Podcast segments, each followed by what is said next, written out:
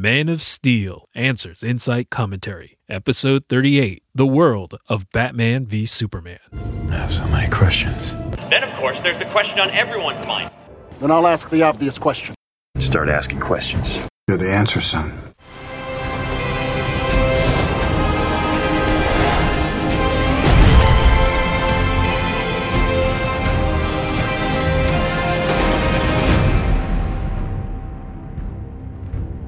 Welcome to Mosaic. I'm your DC Films apologist, Doc. I cover a mosaic of topics for fans who love the Man of Steel and who are excited by the Justice League universe. We're going to answer the questions raised by the JLU as we eagerly anticipate each and every DC film. This episode, we touch on topics from the Empire magazine article and explore the world of Batman v Superman, courtesy of Dr. Pepper. This podcast dives deep into the Justice League universe to answer the critics and the confused. This show is not meant to convert anybody, but to celebrate the films that make up the Justice League universe. Reasonable minds will differ, but this is a show for fans who love DC films and who love to chew their food. Can you believe it? We're about a month and a half away, and we just keep getting more. I don't need to see anything else. I'm ready to see this movie. But one of the ways I like to stoke my anticipation is to take a break from the relentless refreshing, the searching, and the scouring for every new scrap and just take a step back. Take a long, deep breath and just appreciate the moment. Let go of the fear of missing out and revel in what you already know. At least that's what I told myself these past two weeks while on business trips, which meant being stuck with spotty internet the whole time, so no refresh button for me. So instead, I contented myself by revisiting Zack Snyder's filmography and poring over the March issue of Empire with the incredible restraint and stylistic choices and the seriously grounded storytelling of Man of Steel. It tended to seem like a different sort of film, not terribly tied to his past. But in seeing where Batman v Superman is going and in reviewing his past films, Man of Steel fits into place like the satisfying completion of a jigsaw puzzle puzzle. We'll save those ideas for another show, but I encourage you to do your own mini marathon to appreciate Zack's journey and approach. And I think you'll pick out some reoccurring themes, questions, and ideas among intense visuals, epic action, and gorgeous cinematography. Between rewatching all those films and some of his recent interviews, my confidence in DC films and the Justice League universe has shot up from my already optimistic outlook. We're fortunate that Zack Snyder seems especially suited to bring this universe to life. But that's all another show. His filmography is fertile ground for discussion and analysis in the future. But right now, we're in that pre release anticipation mode. Okay, I'm rambling. Let's get to today's topics. But before we begin, let me bounce an idea off you just to give us a little more mileage in our musings. Food for thought to focus the lens of our analysis beyond just recitation and reaction to the Empire article and the Dr. Pepper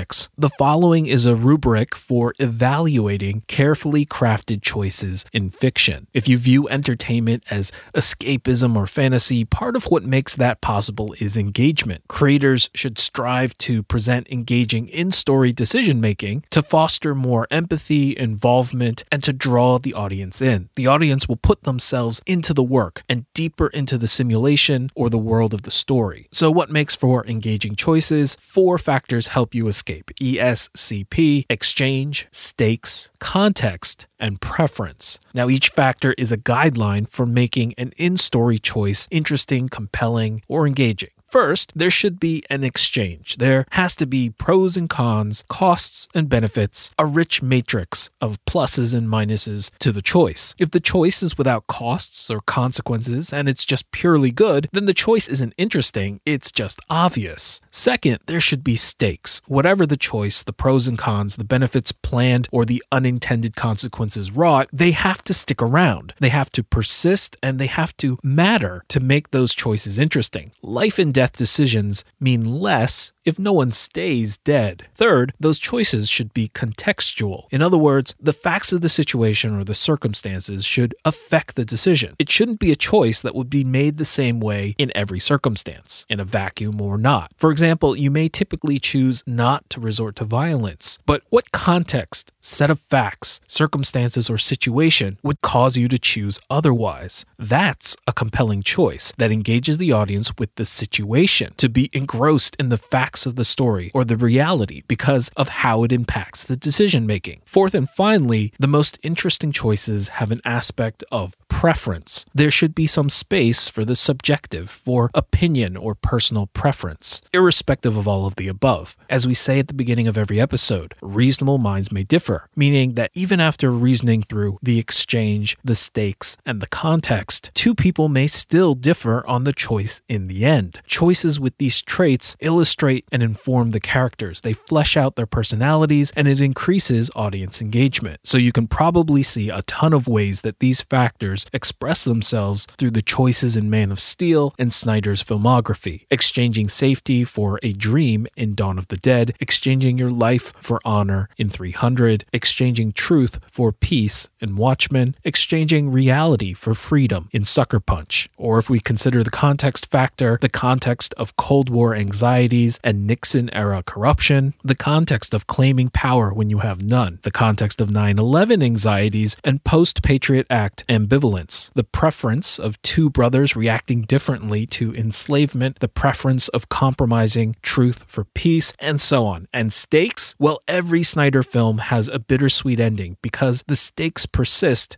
to the very end. The characters must live with the consequences even as the credits roll. We could do an exhaustive analysis of this four factor rubric, but we won't. That's not this show, but I just want you to keep these ideas in mind. So let's get to the Empire article. I probably can't encourage you to pick up that March issue of Empire enough. Over 25 pages dedicated to Batman v Superman, 9 Batman focused, 4 Wonder Woman, 8 Superman, with insets for Alfred, Lex, Lois, and Doomsday. To fast attack this, I'm going to try to confine myself to direct quotes as much as possible, but obviously, I have got to make an exception for the most talked about image out of that issue the picture of a rifle toting nightmare Batman overlooking a ruined cityscape with three alien punctuations the erupting columns of smoke and fire stretching infinitely into the sky, distant vehicles or structures larger than several city blocks, and in the midground, a giant, unmistakable Omega symbol. This clearly heralds the coming of Darkseid and a larger universe which contains cosmic entities like the new gods.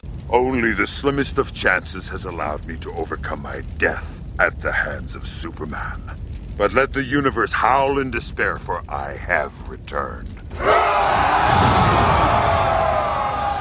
What is your will, my lord?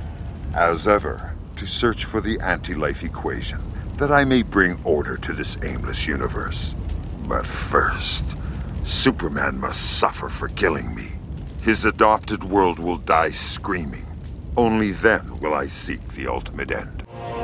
I hope you appreciate, Kal-El that everything that happens from this point is on your head. The skies will rain fire, the oceans will boil, the streets will run red with the blood of billions. Only then, after your last pitiful hope is extinguished, will I end your life. Let's go. Now, a petty part of me is irked every time Darkseid is described as Thanos like or DC's Thanos, yet that's probably a fair description to the general audience who may be more familiar with Marvel's cosmic characters right now. But I can't help but point out the fact that Darkseid came first and directly inspired the creation of Thanos. Darkseid was created in 1970 by the legendary Jack Kirby. Marvel's Thanos would come three years later. Jim Starlin greatly admired Kirby and was keeping tabs on his work when he created Thanos. As he explained in an interview published in the 1998 issue of Comic Book Artist magazine, Starlin was basically inspired by the New Gods, and he created Thanos to resemble Metron. Roy Thomas saw the concept and immediately recognized the source. He encouraged Starlin to beef up the character to imitate Darkseid instead, and thus, Thanos as we know him today came to be. Obviously, both characters have taken on lives of their own since then. But never forget, at the inception, the similarity was intentional and not accidental. So, what does Darkseid mean for the Justice League universe? Plenty of time to speculate on that in the future. But I will again marvel at the marketing and the strategic release of information. The idea of apocalypse on Earth is a revelation that we weren't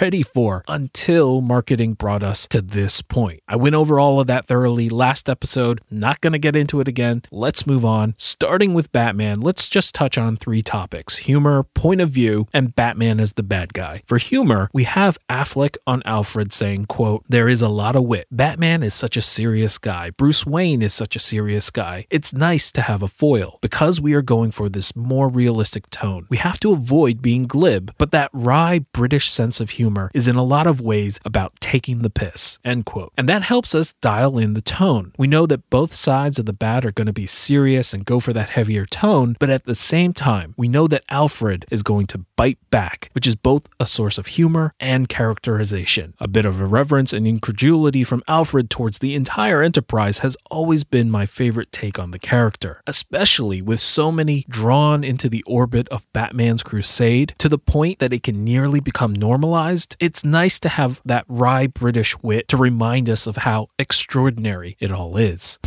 Late night playing cards, Master Bruce. Something like that. How did you know? I believe tradition calls for hiding these up one's sleeves. Was that sarcasm, Alfred? Mild teasing at best. I'm being uncharacteristically gentle with you, mainly because you're bleeding all over my nice clean floor. Not going to let me go to work. That is correct, Master Bruce. Not until you've had proper medical attention, Fine. food, and a minimum of eight hours bed rest. Let's just get this over with. I made chicken soup. You can eat while you brood, and I'll put in your stitches myself. It will be delightful, I'm sure. All right.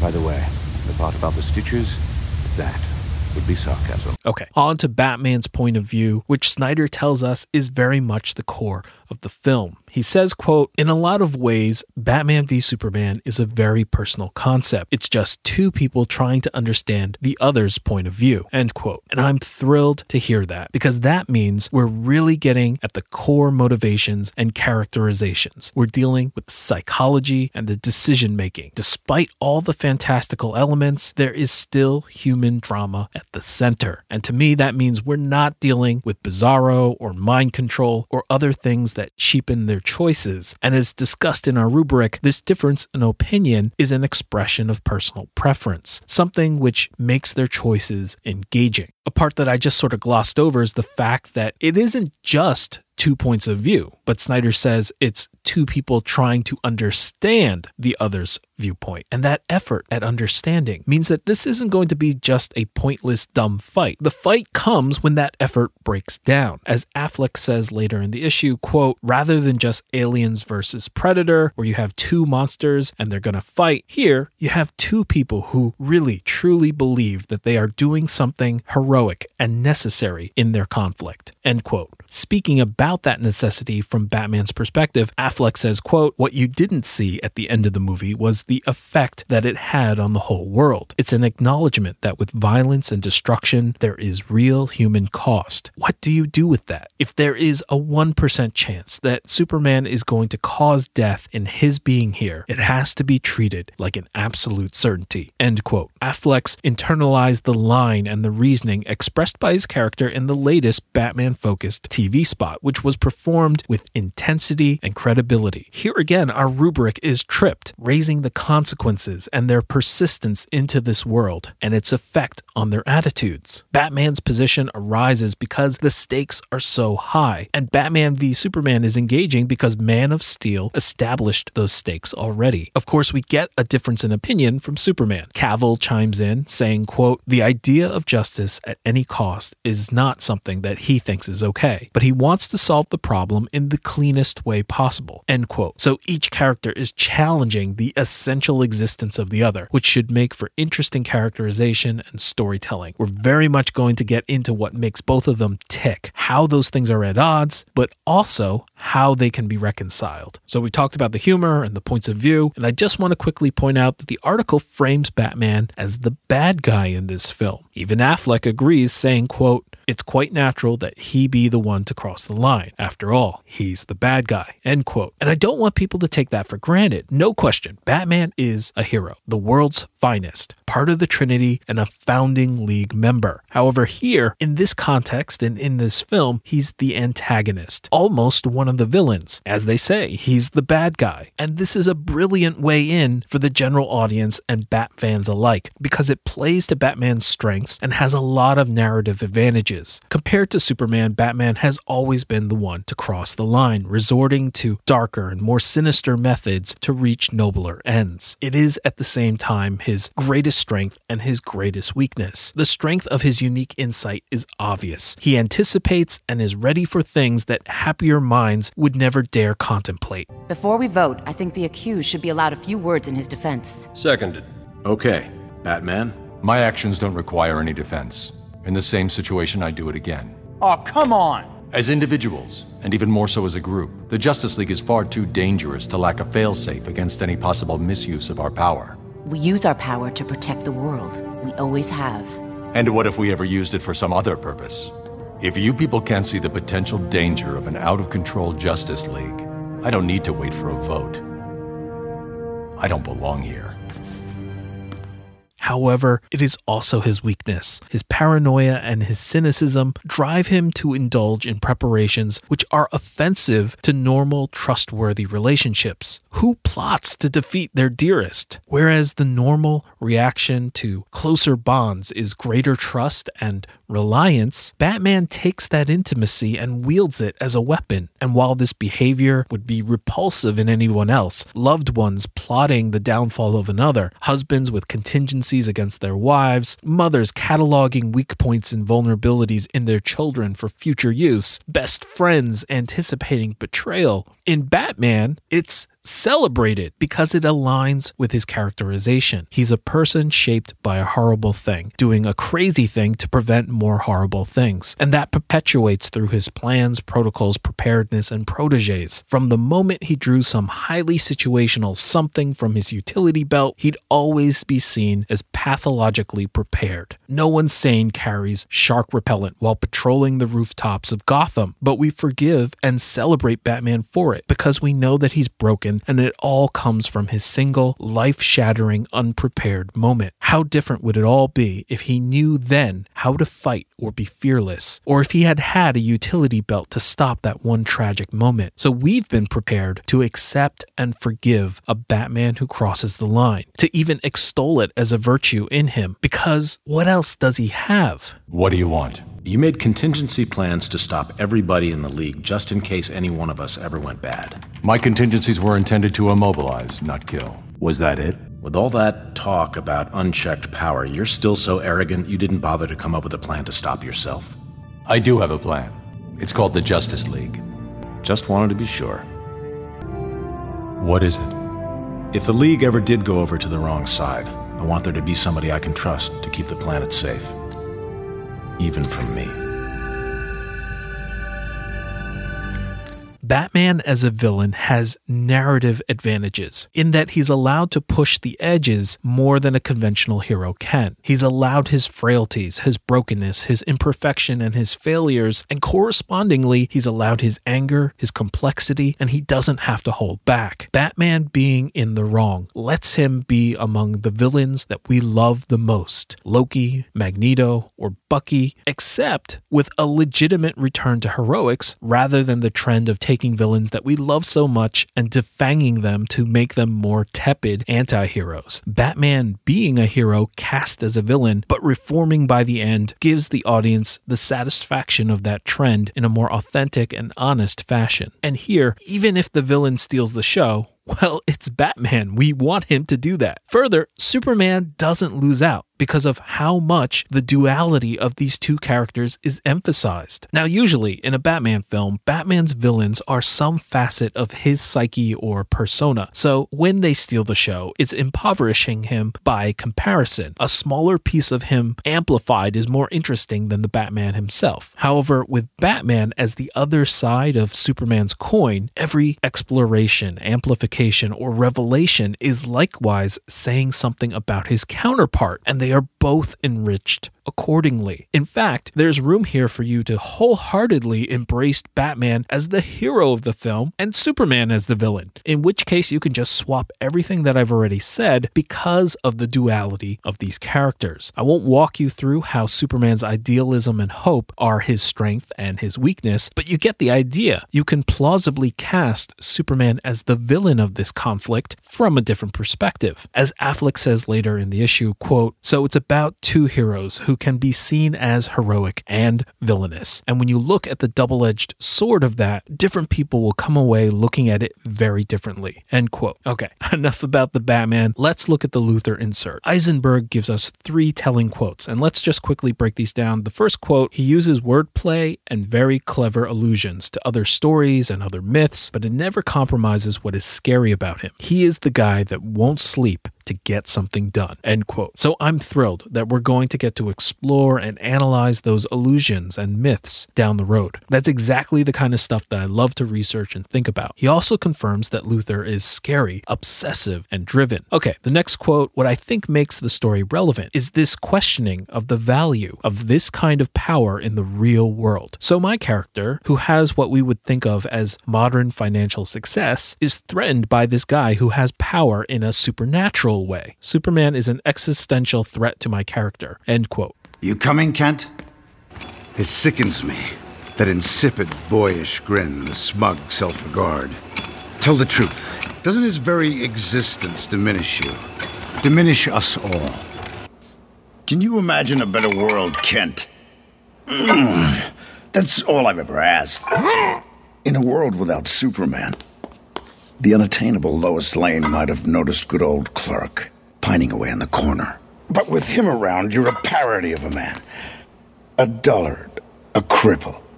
Ugh. Next to Superman, even Lex Luthor's greatness is overshadowed.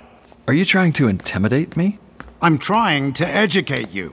We all fall short of his sickening, inhuman perfection. Feel that, Kent. Real muscle. Not the gift of alien biochemistry, the product of hard work. Spot on. We have some philosophical questions about power and success. I recently watched a video that was a philosophical fruit salad on humanity's historical attitudes towards failure and success, which had a ton of ideas applicable to Snyder's filmography, but it is fodder for so many tangents that there's no hope of getting through that without being utterly derailed. So I think I'll pop that at the end of the podcast for you to reflect upon on your own. Let's get to that last quote. You learn pretty on that Lex is interested in metahuman existence and that there might be some relationship between that investigation and the appearance of Diana Prince. End quote. There are so many ways that this can play out and manifest itself, but the most exciting part is how this ties everything together. Everything is woven together meaningfully, which vitiates fears of this film being overstuffed. Things feel overstuffed when the elements aren't clearly integral or developed, when they feel like they're expendable add ons or paid short shrift. Yet this quote suggests that Lex and Wonder Woman are fully integrated into the plot, which is exactly what Snyder says in the Wonder Woman section. He said, quote, "It was incredibly organic how Wonder Woman came into the story. The whole concept of let's not try to save anything, let's try it all. Then Wonder Woman's entrance made us realize that we were much closer to the Justice League than we thought. We realized we were one movie away." End quote. This is all very intentionally and organically building towards an intuitive Justice League. I want to talk about her age, her powers, and her history, but let's save that for the future. I do want to comment on this quote. In describing Wonder Woman, Gadot says, quote, I don't want people to think that she's perfect. She can be naughty, end quote. And I think that left some people scratching their heads, but I think that's exactly right. Wonder Woman has always been, for lack of a better word, naughty. The Princess Diana honors the Queen Hippolyta and shows deference to the gods. She's the model Amazonian. And yet she's disobedient and she behaves badly when the story of Wonder Woman starts. Whether it's the rules about men, or being the champion, or getting involved in man's world, at every turn she's told how to behave and then does something different while still honoring the underlying precepts of her people, her gods, and her values. And that's why rebellious doesn't seem quite right, but naughty does. She's not this fallen angel, but a reasonable mind differing. It's a kind hearted and loving disobedience. She's naughty. She continues to break all the rules when entering the world of men, but it's always with diplomacy and the welfare of all in mind. So again, it's not exactly defiance or mischief. She's not a revolutionary or a heretic. It's just one word, but to me, it's telling that they got the temperature of her character just right. And there's even a little hint of playfulness, which is reinforced by what Snyder says. Quote, looking back and doing an origin story, and it is a period piece, we see the role of women throughout history. There is a great source of humor in that now. It is so unbelievable, you can't even fathom it. You are still making a statement, but having some fun with it. End quote. So they're absolutely going to juxtapose the expectations from 100 years ago with our modern sensibilities for a bit of fun while being no less meaningful. That sounds pitch perfect to me. Is it true, Artemis? A man on the island? Go home, princess. That is an order. I'll take it under advisement.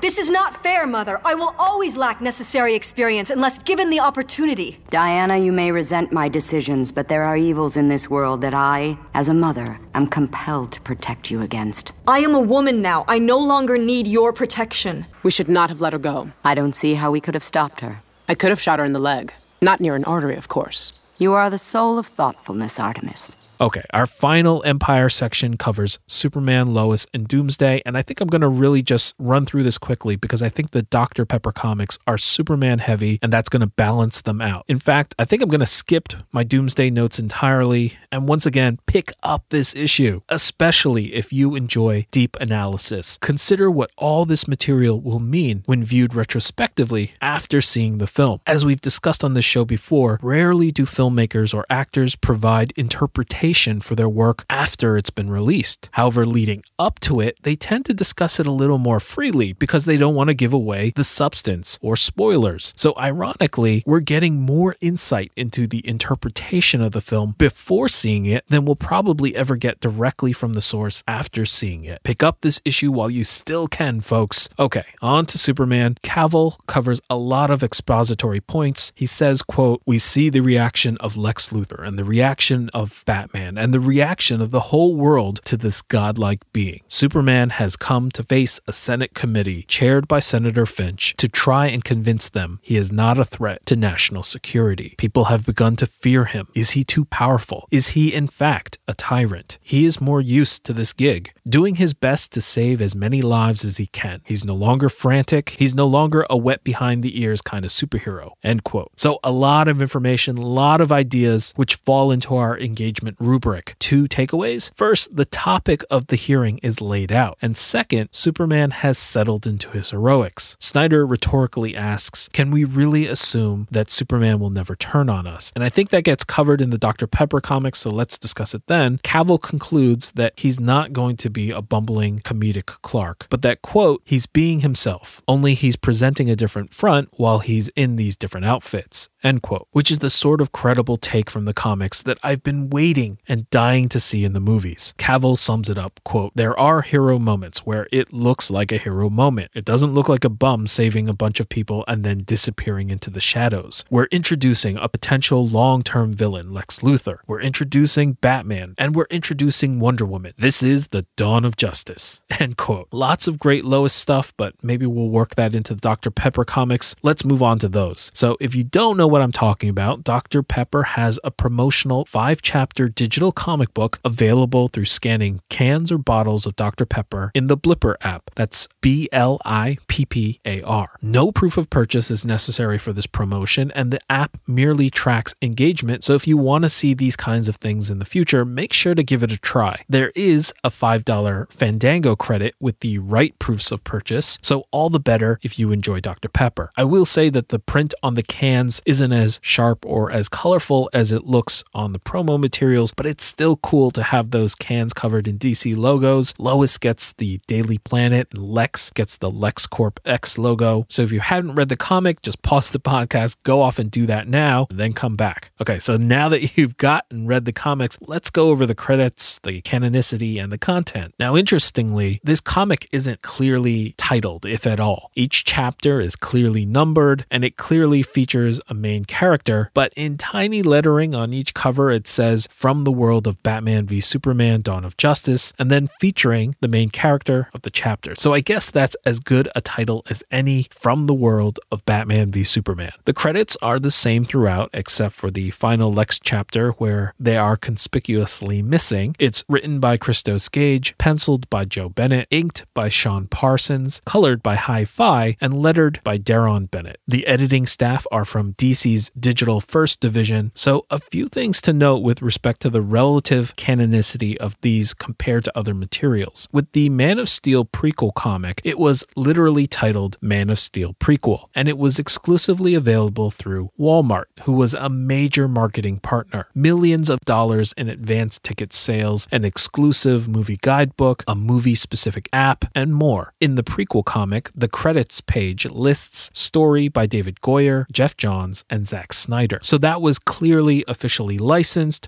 and produced with direct input from the filmmakers. By comparison, the Dr. Pepper comics are great, but they're not exclusive. We know that General Mills has a prequel comic campaign as well, and we also know that there's going to be a junior tie in prequel novel covering much the same storytelling territory. The story isn't directly credited to the filmmakers, and the title suggests that the contents come from or are inspired by and intended to be consistent with the world of Batman v Superman, but do not necessarily dictate the world of Batman v Superman. All of which is to say that yes, these are officially authorized materials, but don't fret if there are contradictions or conditions created by these comics. No filmmaker is going to lose sleep if they have to do something which forces the comic to give way. Essentially, these comics are the rough equivalent of the Star Wars expanded universe. They're officially authorized, required to be completely consistent and inspired by the film source material, but with less influence on dictating the actual parameters of the world. For our analysis, we're going to take the comics completely at face value, but just keep that caveat in mind that they're not gospel. I'm not going to stress out trying to reconcile Batman having blue eyes or Lex Luthor having green eyes in the comics, while Affleck has brown eyes and Eisenberg has blue eyes. we don't need hyper time because I don't hold these comics to the same level of canon. Nevertheless, they are a wonderful insight into what Christos Gage might have had access to or might have had to have approved in order to tell these stories. And on that justification alone, we should pour through these and just accept them at face value as a window into the world of Batman v Superman. All right, let's start with some overall impressions. Overall, I really enjoyed it. The chapters are saturated with nods to Man of Steel and by extension Superman. Lex Luthor is omnipresent, watching, waiting, plotting, even in the Senator Finch chapter, but we'll get to that. This is Superman's world and his impact upon it. Every chapter explores this on some level, and plenty of interesting ideas are raised. I'm not planning to walk you through everything that happens in every chapter. The app and the comics are free, so I expect you have read this already. We're just going to point out and comment on some of the things that this comic brings to light. Our first chapter is Batman, and we're confronted with a heavily stylized Firefly, the Batman arsonist villain. The costume might be too much in just Man of Steel, but it fits alongside characters like Deadshot and Slipknot. So, right up front, the boundaries are being pushed to get us to a more comic book like world. Batman is freely discussed, so his existence is certain, although the specifics may be a little mired in myth. Everyone agrees that he's real, but some think that there's an army of bats. Batman's change from someone who just stops and captures criminals to someone who permanently hobbles a burglar is related and speculated as an effect of the quote metropolis situation. As Sal says, you prepare yourself, you think you can handle anything. Then some aliens drop out of the sky and level a city with their bare hands. What does that do to a man like him? So the characters are directly engaging our rubric by asking, how does that context change his choices? okay, obviously, I'm irked by the misrepresentation of Metropolis being leveled with bare hands, but that narrative exists in the real world, irrespective of what was objectively on film and on the screen. So, why wouldn't people in the story world have that view as well? I don't have to agree with or like that position to find it an authentic one that people can have. So, in a weird way, the inaccuracy is an accurate and authentic touch. Anyways, near as I can tell, there's no talk of retirement or receding. It appears Batman has always been active and wasn't drawn out of retirement by the Black Zero event. Note too that the branding of criminals is probably more benevolent than never being able to walk normally again. So the intensity and the aggression is squarely attributed to Batman as well. Now, everything is hearsay from a criminal, but it doesn't seem to be a frame up either. I mean, even after the criminals essentially surrender, Bats apparently roughs them up anyways. And a note about that comment the cops casually comment on Batman even as they watch him swing away. And that little piece of information syncs up with Superman's comment next time they shine your light into the sky. Well, who's the they in Superman's line? Classically, traditionally, it's the Gotham PD. And that spotlight represents an acknowledgement of Batman's existence, a toleration of his tactics, and a need for his help. It is an aspect of legitimacy. At least in Gotham, to the cops in the comic, Batman is not a public enemy, but a fellow protector. Now, as Batman operates outside the law and without respect for civil liberties, what does that say about the state of Gotham and its police? Going back to the fight, as we discussed before, Batman is known for his preparedness. It's raised even by the criminal in this chapter, and it's a plot point in the fight. The Batman has a respirator and a flame-proof cape, which allows him to dispatch Firefly easily.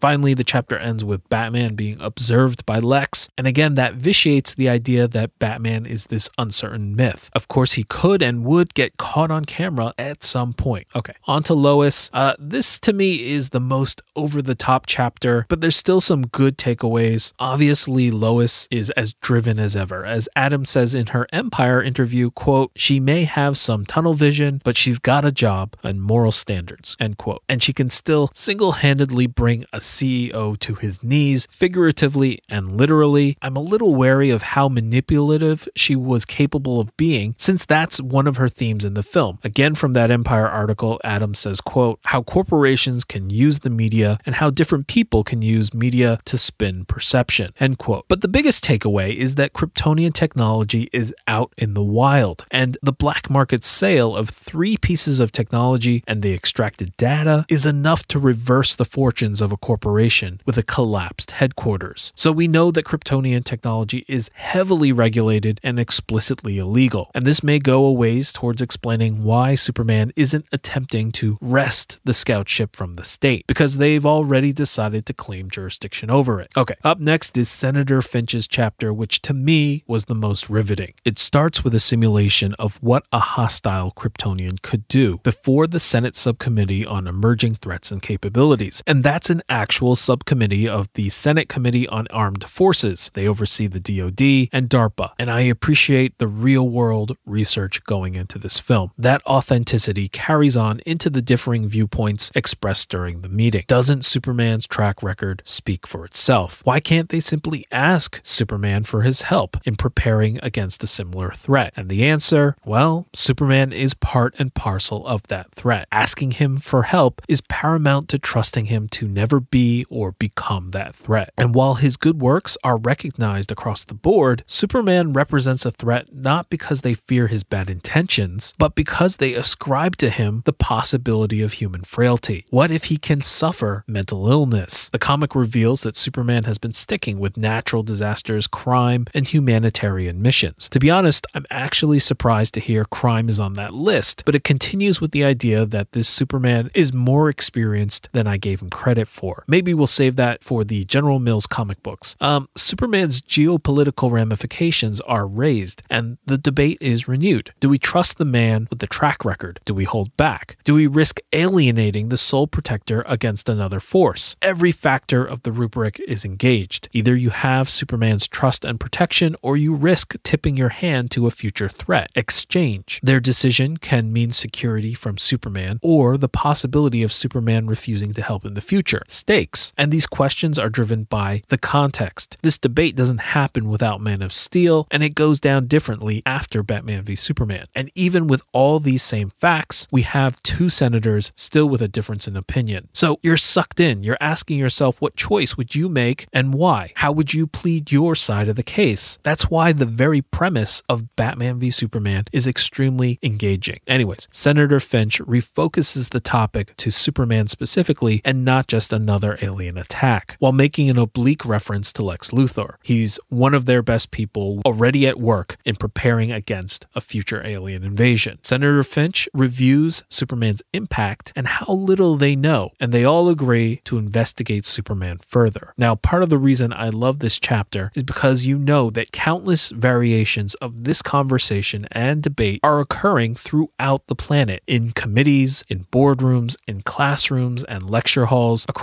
dining room tables, and on the internet, and of course, in the press, which brings us to chapter 4 featuring Superman. The chapter starts with a very deliberate train rescue showing Superman's experience, his conscientiousness, and his limitations, all of which I appreciate. And it turns out that it's part of a talking head segment on a news program. The professor defends Superman while Mr. Weidman raises quintessential moral dilemmas which can't be resolved through sheer power. How long can a good man of conscience sit back and watch is a straw man in practice. As we've discussed before, our personal ability to do good usually isn't a question of power or resources. We've discussed this more thoroughly in episode 30, and you can go back and listen to that. It's really more of a philosophical argument than a legitimate one, but it's still thought provoking. And in fact, Luthor is reliant on the fact that power does not resolve moral dilemmas as a part of his strategy. Okay, uh, going back to the reality of Superman's powers, and even dialing this back to the previous chapter, consider what it means for the Pentagon to have an accurate simulation of Superman's powers, or for his limitations and calculations to be discussed publicly on a news program. What that means is that Superman's power set is known, understood, measured, and defined, perhaps to a greater degree in military simulation circles than in the general public, but we basically are not dealing with a Superman who is magical or mystical to most of the informed public. They aren't expecting to be healed by touching the hem of his cape. They don't think that he can grant wishes or turn back time. There is an explicit understanding that he is a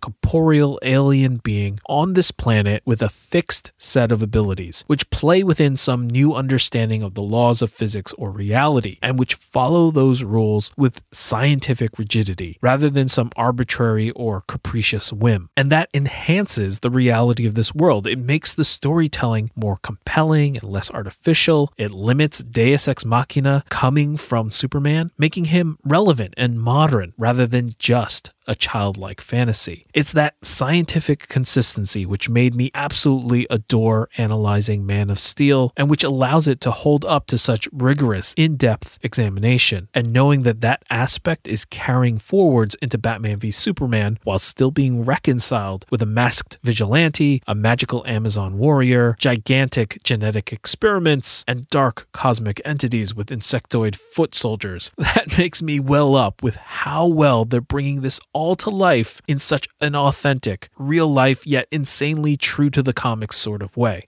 I'm just so excited about how seriously they're taking the world building. In Man of Steel alone, consider the fact that they commissioned the creation of an alien language. Think about that for a second. And here they're building Metropolis and Gotham to such a degree that Time Out is publishing one of their shortlist guidebooks to these two fictional destinations, which have generated enough world building material to fill over 120 pages. I just can't wait to soak in this world and study all that detail. The same care and respect for tradition and authenticity gets shown in our next chapter. Lex Luthor's chapter starts with a ribbon cutting ceremony for the rebuilding of LexCorp Tower. Lex plays to optimistic attitudes about Metropolis rebounding. He has invested heavily into Metropolis after the Black Zero event and can be credited with inspiring other corporations to do the same, most notably Kord. And incidentally, if you glance at the article, note that the founder is Thomas Kord and not Theodore or Ted Kord. More on that another time. I really like this take on inspiration because it makes Lex's holdings legitimate but also realistic. We've discussed in the past how it would be impossible for the fortune of one man to rebuild Metropolis, but it wouldn't be impossible for Lex to be the catalyst for bringing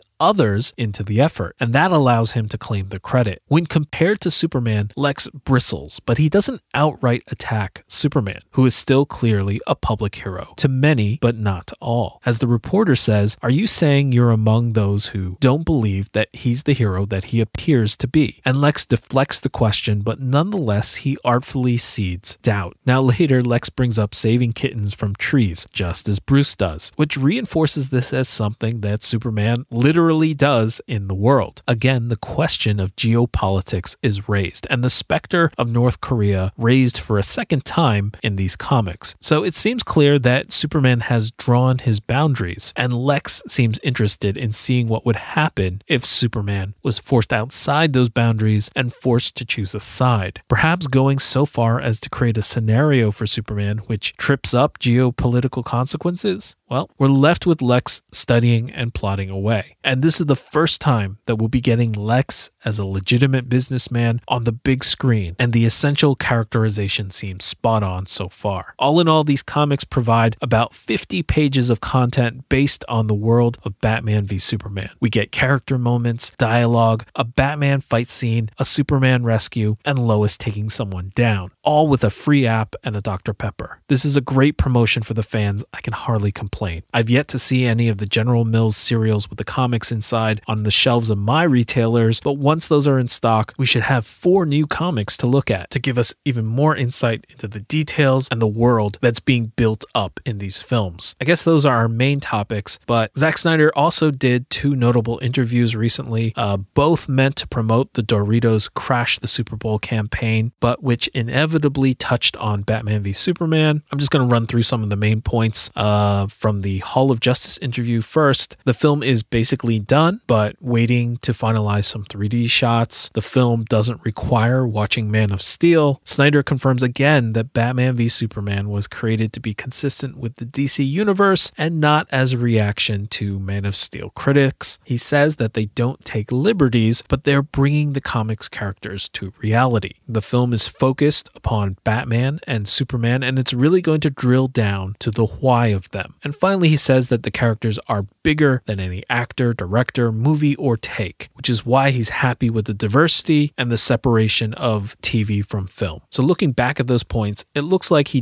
debunks the idea of random public test screenings. Uh, we know that the film is going to be a self contained and complete story. It's a prequel to Justice League, which focuses on fully developing the world's finest. And I don't have much else to say. It was a pretty straightforward interview, and even the most controversial part about not changing Superman is really innocuous in context. I'm not really interested in getting into that too much. Um, let's just quickly go over the Opie interview. Snyder was confident in the rationalizations for the fight and its outcome, and I, I love hearing that. And he hopes people will be respectful with the spoilers, but he knows the age that we live in. With respect to what's being shown in the marketing, Snyder is very involved in what gets shown and not. And he says, Trust me, you don't know anything, you know nothing. Um, on faithfulness to the comics, he was the one that convinced the studio to be more comic accurate with Watchmen, and the honor and the pressure that he feels with the DC universe is in bringing those worlds to life, to honor the original comic book artists and creators. On competition with Marvel, he's a fan and he considers the competition manufactured, but he acknowledges that on some level it's a good thing, which makes the movies better and more interesting. Okay, again, on those points, not really much to say. I'm just dying to see the film at this point. And man, I am wiped.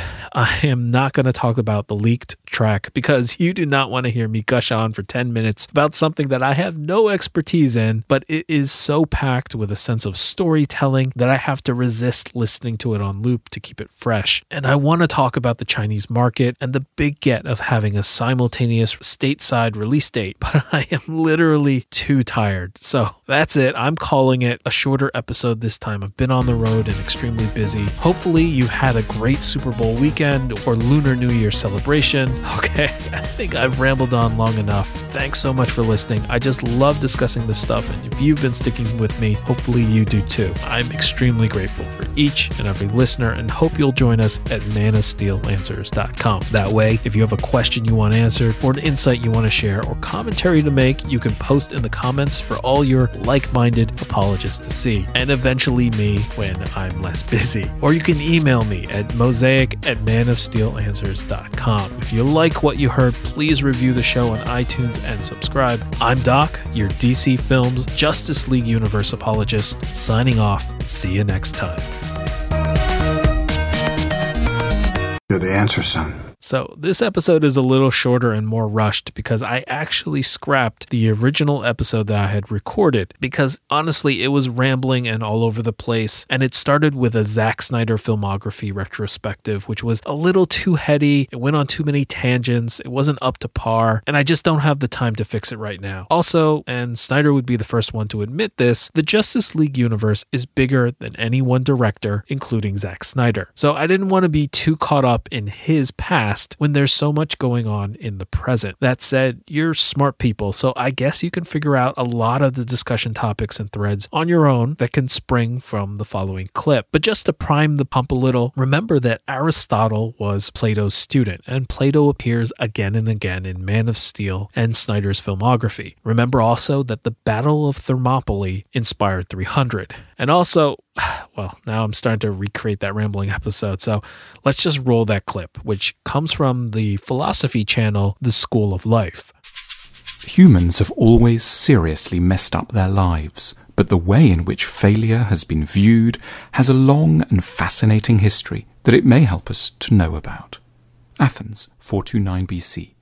It's the premiere of a tragedy called Oedipus the King, written by the great playwright Sophocles. It's the story of an honourable, capable, and highly resourceful man who nevertheless messes up his life in a catastrophic way. But the audience doesn't leave the theatre thinking of Oedipus as a loser. Greek tragedy was designed to show audiences that terrible things can and very often do happen to good people, and therefore we must remain sympathetic and kind in the face of failure. The Greeks forced this message upon themselves again and again at prestigious annual festivals. The Greeks also loved the story of the Spartan army at Thermopylae, where a small contingent of warriors held out to the last man against a vastly larger Persian force. The Spartans were utterly defeated, but their failure was seen as profoundly noble. You can lose and be good. That was the moral. Rome, 46 AD. Julius Caesar celebrates yet another triumph over the enemies of Rome. The Romans worship success. They believe that success in the here and now is all that counts, and that success means three things money, fame, and military glory, which creates a lot of anxiety around failure. Germany, 9 AD. The Roman general Varus kills himself after losing a battle in the Teutoburg forest, not far from modern day Hanover in the north of Germany. He's made some major strategic errors in deploying his troops. His suicide is an expected consequence. Failure is so humiliating and shameful that it shows one doesn't deserve to go on living. The Romans represent a society where failure is thought of as naturally accompanied by shame. When big things go wrong, you just kill yourself. There's no excuse a small hill overlooking the Sea of Galilee, 30 AD. A former carpenter and itinerant preacher delivers a tender speech which has since become known as the Sermon on the Mount. Jesus Christ tells his followers, Blessed are the meek, for they shall inherit the earth. In other words, the unsuccessful are in a way more successful than the successful. in the eyes of God, because their failures erode arrogance and invite dependence on the divine. For hundreds of years, Christianity lends glamour and prestige to failure and challenges the worldly values of Rome, privileging poverty, obscurity, and weakness over wealth, fame, and strength. Not simply are you not meant to commit suicide when you fail, failing is a sign of being blessed. Eastern India, sometime in the 5th century BC, a wealthy young Indian prince, Siddhartha Gautama, later known as the Buddha, the Enlightened One, comes to a key realization about human beings. All of us are deeply maladjusted, unhappy creatures. Worldly success, power, riches, love can mean nothing and will never satisfy us. We must learn to renounce our desires and escape from constant cycles of craving and wanting. In Buddhist eyes, true success means utter failure in the eyes of a Roman soldier or a modern American. It means living under a fruit tree, owning nothing but a loincloth, and begging from passers by. Paris, 1799. Napoleon Bonaparte inaugurates a new social order which will begin to be known as a meritocracy. No longer will success go only to members of the old corrupt aristocracy. He wants to launch a meritocracy marked by what he terms a carrière ouverte au talent, careers open to the talented rather than just the privileged. France acquires a new honour system based on merit, the Légion d'honneur, which is given to people of all classes who are judged not by ancestry or wealth, but by military, scientific, or artistic prowess. Suddenly, success comes to seem a lot more fair and deserved, which is very advantageous in many ways, but it also means that failure starts to be recategorized as not merely accidental or morally neutral, as the Christian ideal had implied, but also in some ways deserved. Paris, 1863. The French government sponsors its annual artistic salon, where the most successful painters are exhibited and celebrated. The jury, headed by the Comte de Nieuwerkerke, the head of the Academy of Fine Arts, is that year extremely conservative and rejects two thirds of the paintings presented, including those of Courbet, Edouard Manet, Camille Pissarro, and Whistler. The rejected artists and their friends are outraged and protest.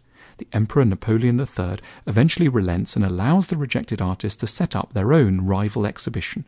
Gradually, the public and critics recognized that the officially successful artists, people like Alexandre Cabanel and Franz Winterhalter, are terrible painters, and that the unsuccessful ones are in fact the true geniuses. This will be a theme throughout the history of 19th and 20th century art and society more broadly.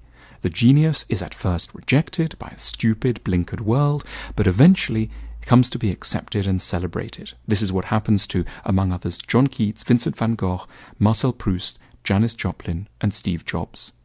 Real successes aren't successes immediately, goes the story. They might need to wait for a long time, perhaps until after they're dead. A consoling story with echoes of the Christian idea of redemption. New York, October the 5th, 1987 the right wing economics magazine Forbes publishes its first list of the richest people on the planet. The richest man is Yoshiaki Tsutsumi, who is at that point worth $20 billion. The tone of the magazine is celebratory and unnuanced, reflecting an uncritical acceptance of the idea of the American dream. He who is richest finishes first. It's a small irony, therefore, that two weeks later, on October the 19th, the world's stock markets collapse, destroying wealth on an enormous scale and shaking everyone's confidence in the merit and sanity of the economic system. New York, September 2011. Following yet another global economic meltdown, a group of protesters occupy Zuccotti Park in the financial district of Manhattan. Their protest is, in a narrow sense, about the corruption and blindness of America's financial institutions. But more broadly, the protesters are arguing that a narrow elite, the 1% as they call them, have twisted our ideas of success and the good life.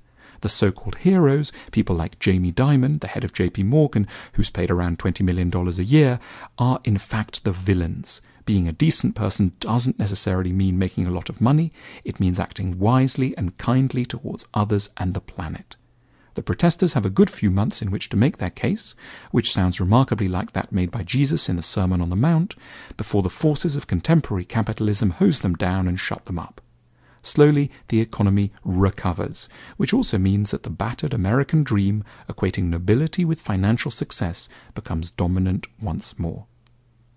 Most of us are going to endure horrific failures in some area or other of our lives. We're an extremely success focused world and define success by some very narrow, normally financial criteria. There's endless talk about opportunity and well meaning efforts to make sure that everyone can have a chance, but there is a deep silence about what happens when you fail. To weaken the power of the narratives of success, we used to have religion and we used to have art. We have less of that now. The very idea that failure could be noble has entirely disappeared.